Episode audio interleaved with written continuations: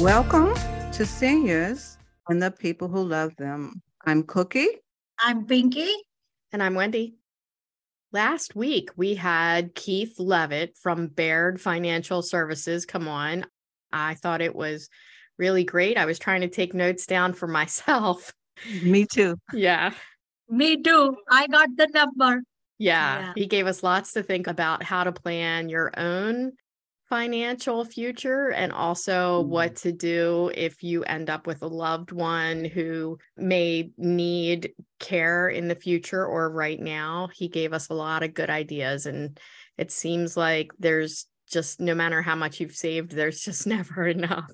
And yeah, and what was really interesting and I think it's very common today when people are living longer is that the fear is outliving your money he really helped us to get a better perspective on how not to have that happen.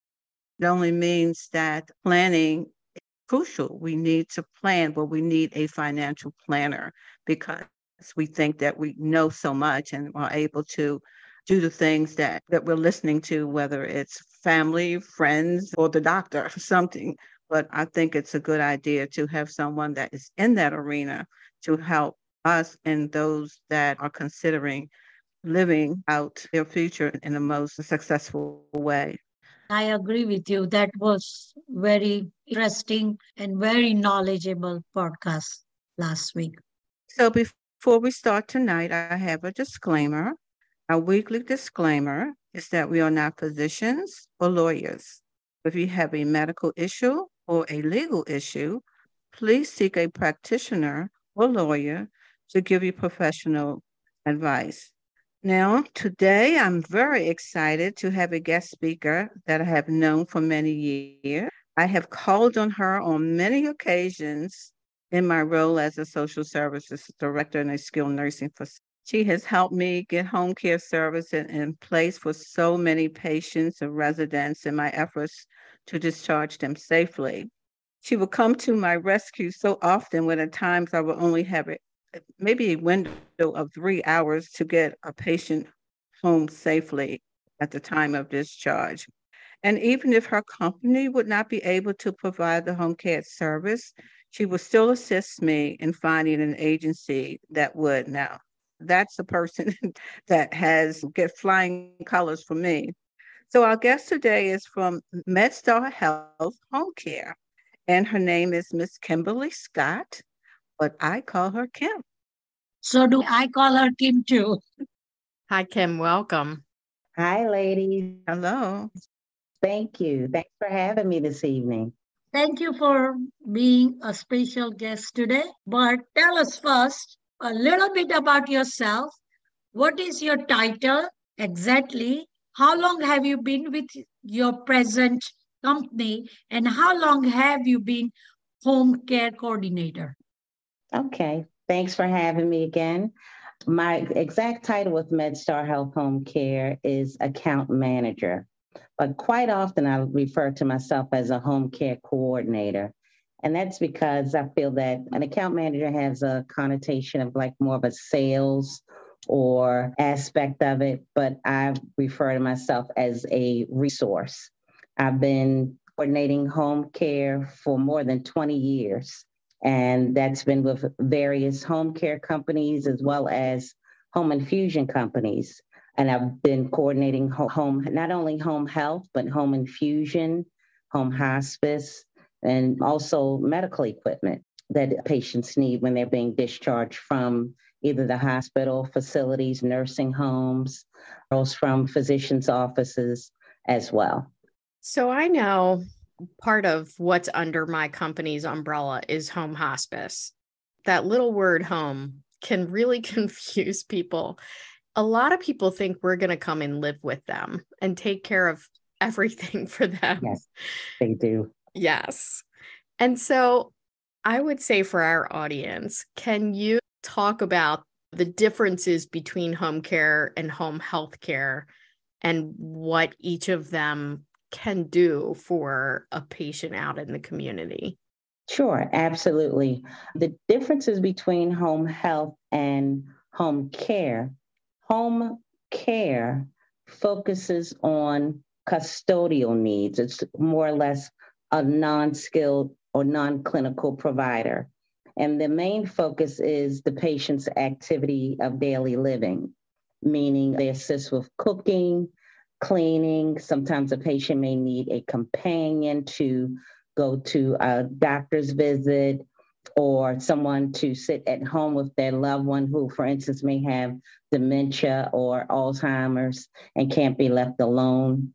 And they need to be home with that loved one for a certain amount of hours, say maybe, for example, four hours a day, maybe three times a week. That's more or less what home care is. And it's not covered by, and home care is not covered by insurance.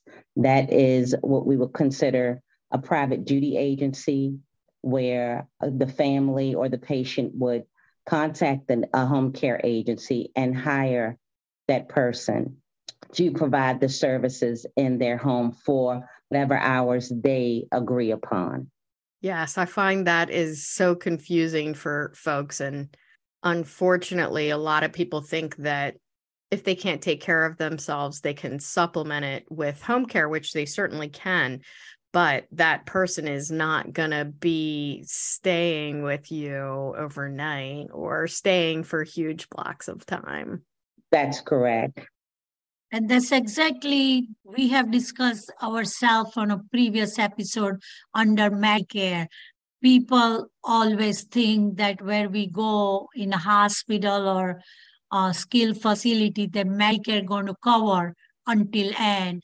No. Not realizing, just like insurance, custodial care cannot be covered under care guidelines. So we have discussed that before, and same thing with here, what Wendy brought it up, hospice care. When they are say home hospice, they think whatever they were receiving in a hospital or facility, they're going to receive that at home, not realizing that it's not a 24-7, it's just maybe they get help three, times three times a week for maybe couple of hours, but not is a 24 7. So, listener, always keep in mind that any insurance or any home care, whatever you decide, custodial care mostly excluded when they're talking about care. And the custodial care, as Kim says, bathing, dressing, cooking, bringing somebody to doctor's office, all that does not covered by insurance. That that is correct, Pinky. Now, Bert, now the opposite of that is home health services, and that is more of a skilled service where you have licensed skilled professionals that will come into the home, such as a nurse, a physical therapist, occupational therapist, speech therapist, social worker, and also an aide. Now, the aide in that aspect operates under the supervision of the nurse that's coming into the home. And home health services are, we need physician's orders to, in order for us to come into the home. So a physician has to order the visiting nurse. They have to spell out whether they want med management, if the patient has needs diabetic teaching, has wound care. Those are just some examples of skilled need. You may have a patient that just recently had a hip replacement or knee replacement and they need to have physical therapy at home. Those, uh, those orders we would need from the physician, either from the hospital or the nursing facility or the physician's office in order for us to come in. And that service is covered by Medicare, it's covered by commercial insurance, and it's also covered by medical assistance, but it's not daily visits. The visits are one to three times a week, depending on what the needs are after the initial assessment of the provider that comes into the home. That is also a big question in terms of how long home health care goes. So, a lot of people often think, okay, or the family members, uh, my, my loved one is in good shape now because they will be getting home health care for six, seven, eight months, maybe even a year out.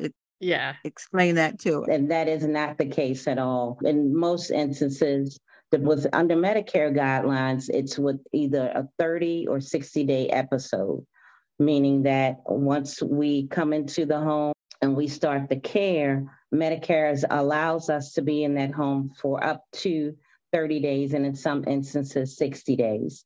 And then because our goal, let me explain it this way our goal is to teach the patient or the patient's caregiver and how and how to care for themselves while they're in the home. That is our main goal is to do ching, monitoring, setting and for instance for physical therapy setting up an exercise program for the patient.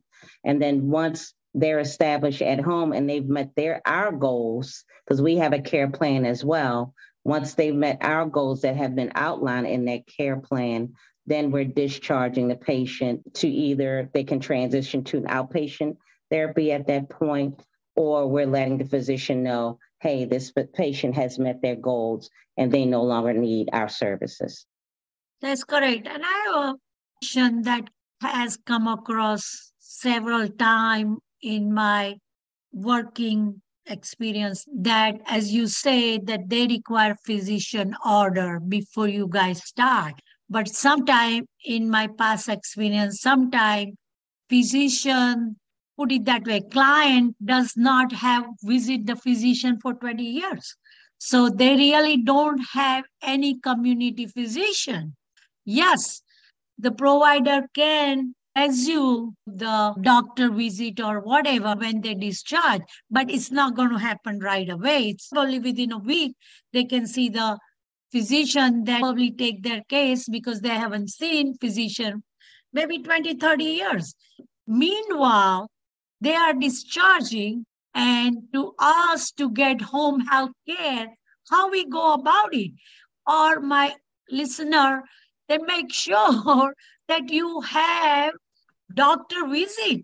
We're not telling you to go every day or every month or every six months, but at least yearly visit a physician and established physician in the community where something like this happen, somebody can call that community doctor and say, hey, I'm in the hospital, you know, I'm going home, I need a home health order. Because that's the only person can write because none of other physician that has not seen this patient or client yes. they're not going to write that order. That's correct. So we come with a dilemma and i wonder do you have any further suggestion regarding that before kim answers she brings back memories kim because there has never been a time that we can discharge a patient without actually having a physician in place. Maybe some time ago that could happen, but Kim, you and I know we have sat in my office and actually made the appointment. Yes. And just almost begged a physician on yes. occasion to please accept that patient, if nothing but for a week. And in terms of having seen the patient being in a skilled facility, he probably never has. So you have some physicians that maybe will be able to see a particular patient upon discharge, but I'll let you expound on that, Kim. Sure. And just to touch on what Pinky was saying, that is so true. Quite often, a patient has not seen their physician in two, th- two, three years. I've had a patient who had not seen her her physician since COVID started because she was so afraid to go into a physician's office. And a physician has not seen, typically, if a, if a physician has not seen a patient within a year, they will not follow the patient for home care services until that patient has made an appointment and has actually followed through with the appointment and have gone to see the physician. For instance, Glenora, you have set up a patient appointment and I'll hold the referral for the patient until the patient goes to see the physician and I will follow up with the physician's office and see if the patient has gone to the visit. And quite often I find that the patient didn't even go. Yeah. So even after you've made that effort to schedule an appointment. So it's very important for the patients to have a yearly checkup, every six month checkup. Some at some point you need to have an established physician in the a primary care physician in the community. Now, when that I run into that, eh, which has been a lot lately, I have a resource where a one of my coworkers, she has re, has referred me to a nurse practitioner who actually does home visits. I find there's more of that going on. Yeah. And I guess if we had to look at one maybe good thing that COVID has done, it is that services I feel like have been bolstered. I, I know companies that are really digging into what can we provide this person in their mm-hmm. home setting. That's correct.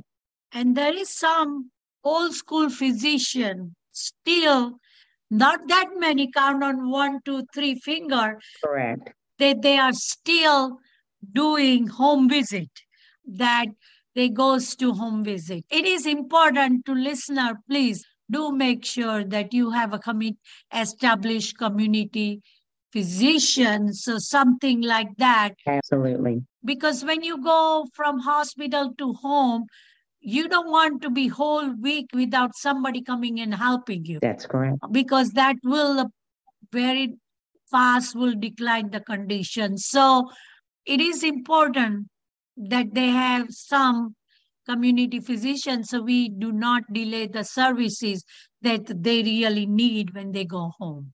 That yes that is absolutely correct. Because we, some people don't understand why do i have to have a physician when you have orders from the facility the physician at the from the facility quite often especially a nursing rehab facility they don't follow the patient once they're home. Right. Once they're discharged. That physician stops once that patient is discharged from the facility. Right. So with home care, when my nurse or my therapist goes out to the home, they need a physician that they can reach out to just in case something happens in the home, a change of condition. A person may have had a fall, the wound may have reopened.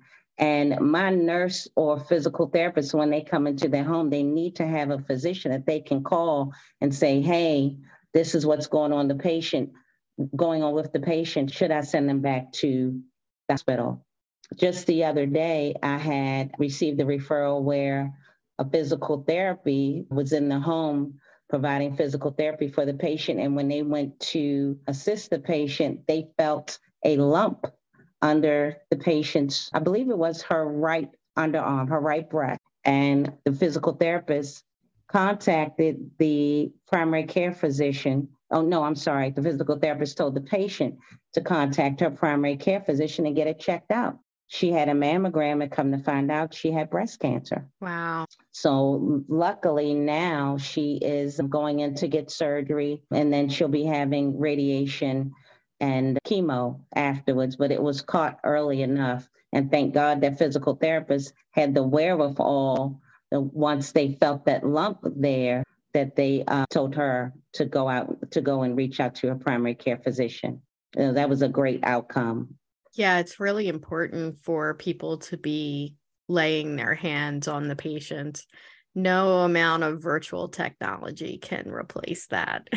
That is so true. Yeah. That is so true. Yes. Kim, you spoke about the most perhaps starting out there's a 30 day time frame in which home care, home health care comes in. Yes. Possibly 60. That's correct. And that's Medicare. Under Medicare. That's Medicare. Insurance is quite often it could be less. Okay. And that was my next question in terms of their insurances. And is there a recertification process after that 30 days? Do you have to, yeah, explain that for me. So, what we normally have to do is go back to the care and submit clinical information and get a recertification if we need additional visits for the patient. And also with insurance companies, because insurance companies will give us authorization for a certain number of visits for a certain amount of days. And if we feel that we need to go beyond that, then we have to gather the clinical information and reach out to their case management and get additional authorization or recertification for additional visits and additional days. How's that going these days? Is that getting more complicated? Getting those auths and, and just communicating with insurance company? That I'm not 100% sure of because I'm not involved in that aspect of the home health process. I'm on more or less on the front end with the initial sure care coordinating. But from what um, the last town hall meeting we had, I, I know the nurses have a lot of paperwork Sure. And that has been a tremendous challenge with the paperwork that they have to complete in opening a home health case. If I remember correctly, I think it's called an OASIS okay. form for Medicare patient, and it's a very long document can, that can take quite a bit of time on the initial visit. If I'm not mistaken, it's maybe up to two hours. Wow. That, that it can take to complete that that form for Medicare patients. So I think that's one of the that's pretty painstaking. Yeah, pretty in line with other disciplines though. That's what's happening now. Yes. It sounds like doing whole MDS. Yeah. for two hours about the patient. Yep. Yeah. Kim, can you think of one of your most rewarding experience at the home care liaison? And can you think of one item that can be improved upon in the home care still today? Well, the paperwork, I would say. That we, we all will agree to that. We all agree to that. Paperwork, and I guess sometimes that we could improve upon would be paperwork and or less find a way lessen the paperwork. Everything has to be documented. And there's an old saying if it's not documented, it's not done. Absolutely. And I can understand that. But does it have to be so many pages and so painstaking? So if they can find a way to minimize the the paperwork that's necessary and maybe some of the the processes that we have to go through in getting a patient admitted, I would say streamline it a little better. And as far as one of the most most rewarding experiences I have is when I reach out to the patient and they say, "Oh, I've had your services before. I love my nurse, or I love that therapist, or my mom or my dad really that therapist, and they can give the patient the, the uh, clinician's name. In some instances, they know their phone number. They say, "Oh, I have their phone number right here," and they request that person by name and say, "If I can get that person back here for my mom or my dad or myself." Then that to me, it really warms my heart when patients, return patients, request clinicians and are very happy with the services that they're getting in the home. That's great. Something good's happening there. Absolutely. In my experience, time also in our work situation, they always have home health that they have previously visited and they wanted just that nobody else. Absolutely. So i understand that they love somebody then that's a rewarding feeling somebody doing some changes for somebody's life. Absolutely.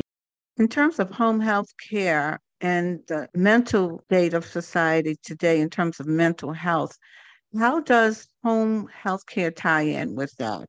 People with people being discharged with so many psychological issues. How do you all intervene in that regard, or do you intervene or offer some type of additional resources for people that are so troubled today?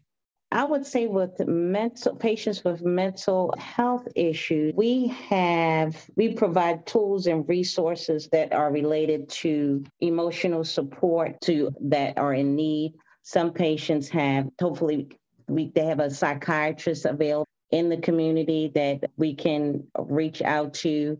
We assess with medic assist with medication management and working with the caregiver and how to provide medication management and and also occupational therapy can assist with medication management and getting making sure that they have their medication lined up and taking it so that, and some home, I know MedStar doesn't have a psychiatric nursing component to our agency, But there are some other entities out there that do have a specific psychiatric component. I see. Or psychiatric nursing in addition to other home health services that they can provide.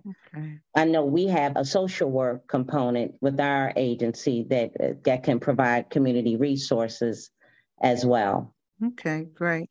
Is there ever a time that a nurse goes out and realizes that this is just not a safe environment? Absolutely. And how is that addressed? When that happens, and it's funny that you mentioned that. I just recently I had a patient about a week ago. The nurse went out, it's a wound care patient. And when I did my assessment, the patient stated that they could provide the wound care or learn how to do it themselves. And also, they had a loved one that would be assisting. And when the nurse got out to the patient's home, that was not the case. Yeah, that doesn't. The patient actually was home alone, and the loved one did not have time to provide the care because they had their own children, small children or babies to take care of at home. So they were not, could not go over there to the patient's home on a daily basis to provide the wound care. The nurse went in and assessed the patient and said that you're uh, at a higher level of care than we can provide. So the nurse recommended that the patient could either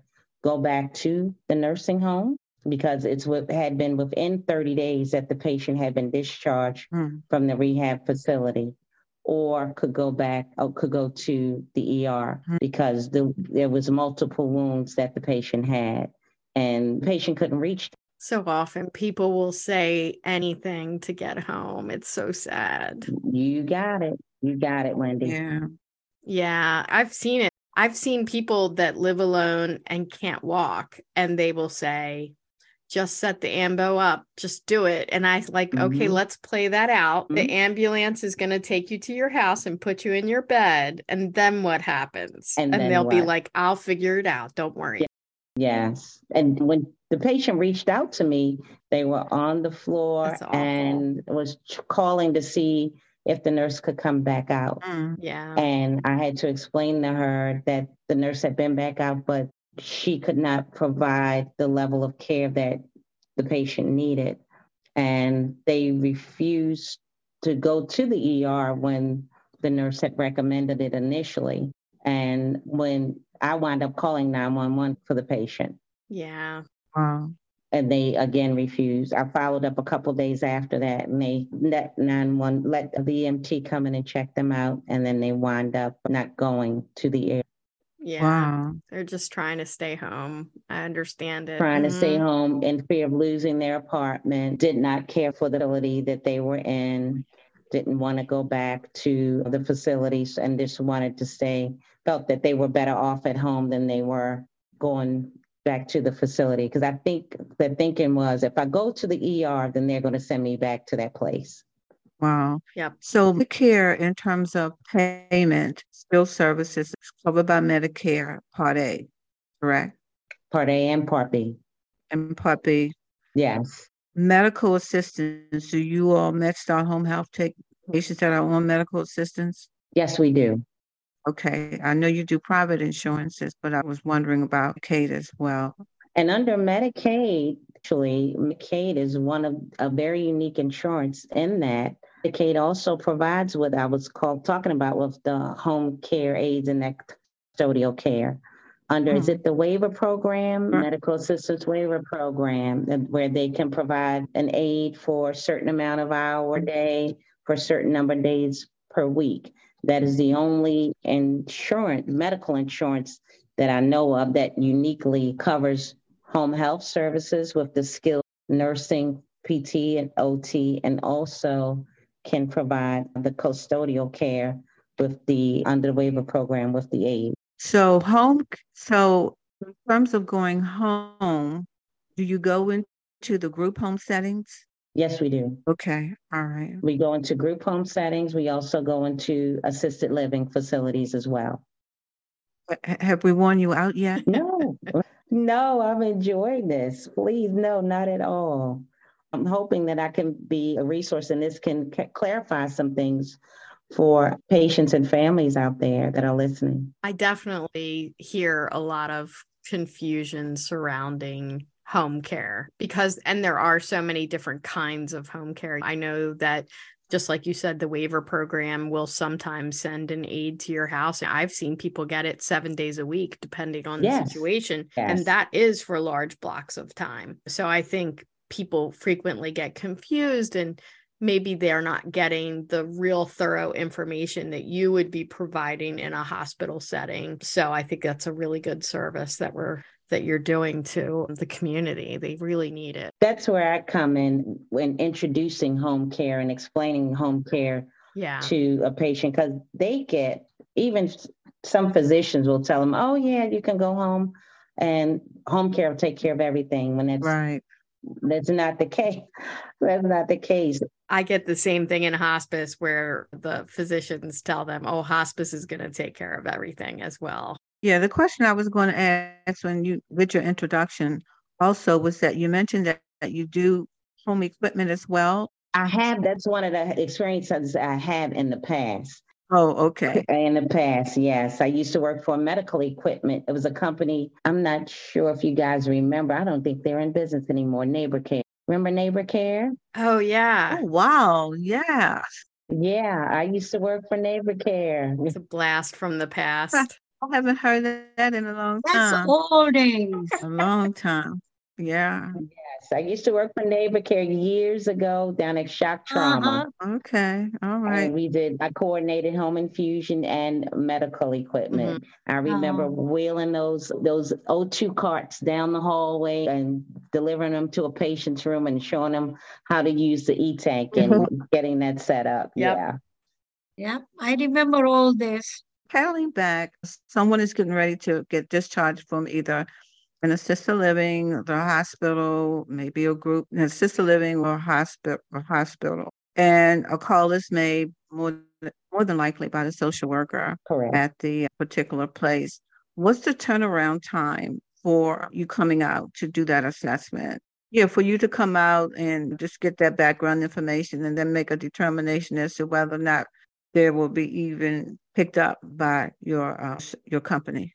It, if I get a, a call from a social worker, I can assess the patient within 24 hours okay. of that of that phone call. And usually i base it upon the, when the patient is going home because sometimes social uh, uh, social workers are proactive and they'll give me their discharges a few days out or maybe even a week out. And things can change within that time. So i usually try to contact the patient either 24 or 48 hours prior to them being discharged from the facility to do my assessment and my evaluation and make sure that they are a good candidate for home health services. And then once I have everything I need, I gather the clinical information. I'll interview the patient, patient or the love, their loved one, and I'll have as long as I have the home health orders and I have a physician that will follow the patient in the community and sign home care orders, then I then process the referral, send it over to my office, and we see that patient within 48 hours. And that's as long as I have everything I need, because in some insurances, we have to wait and get authorization from the insurance before we can set up the home care. And I will let the patient know that up front. After, as I'm doing my assessment, I'll tell them I have to reach out to your insurance company, get authorization ahead of time. And once I get that authorization, then I call and let them know that I have that authorization and proceed with setting up the home care. Okay, great. Did you guys have any other questions for me? Pinky, Wendy? No, you provide really good information for our listener.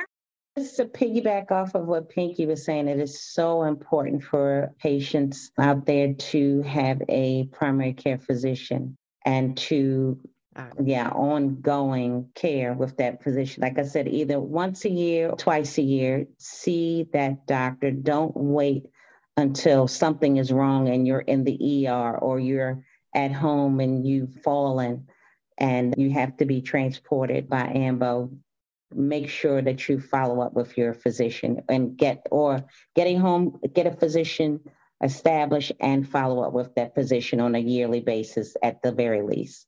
I don't know about MedStar, but I know that most hospitals also have resident clinics that they can help you sign up for a physician, even even if that's not you that's not somebody you want to stick with permanently mm-hmm. it gives you something in the meantime something to fill that gap so that you aren't left without consistent medical. MedStar at Good Sam has a, a clinic called Center for Successful Aging. Aging. Oh, that's and that's based out of Good Sam, and also Good Sam has a home physicians program as well. Yeah, most hospitals are. Yeah. Getting on board with all of that now. It's especially here. Yes where we're so blessed to have so many healthcare institutions in a small area. And the the home house the MedStar House Call program is what it's called. And they have a division at Good Good Sam, and they also have a division in DC at the Washington Hospital Center. And they service a small number of zip codes surrounding those. And if anyone wants to make a referral to MedStar, I can give you guys my the 800 number yes, and also please. our website. Yeah, that would be great. Okay. So it's MedStar Health Home Care and the phone number is 1-800-862 2166 and our website is medstarhealth.org forward slash home care. That's great and we accept referrals from physicians' offices as well as hospitals and rehab facilities. That's great. Okay, so let's take a break and we'll be right back. Thank you.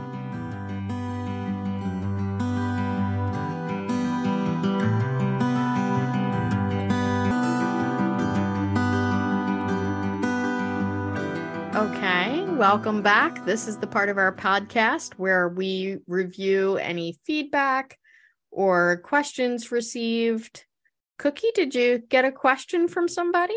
I did get a comment from Miss Lucille Barber. She's she just is getting ready to go through. We did the session, an episode on long-term care, and she said she's in the process now of just trying to understand that better and just get a, an idea as to how to proceed. And I will probably assume it will be with her mother. So that's another thing we do. We give that information and then people, it perks people's attention to either listen to other episodes or research something further. So yeah, that's something else that we is an objective of ours in doing this on podcast. Yeah. And if anybody out there has a topic they want us to cover, we will definitely do that as long as it is somehow senior related.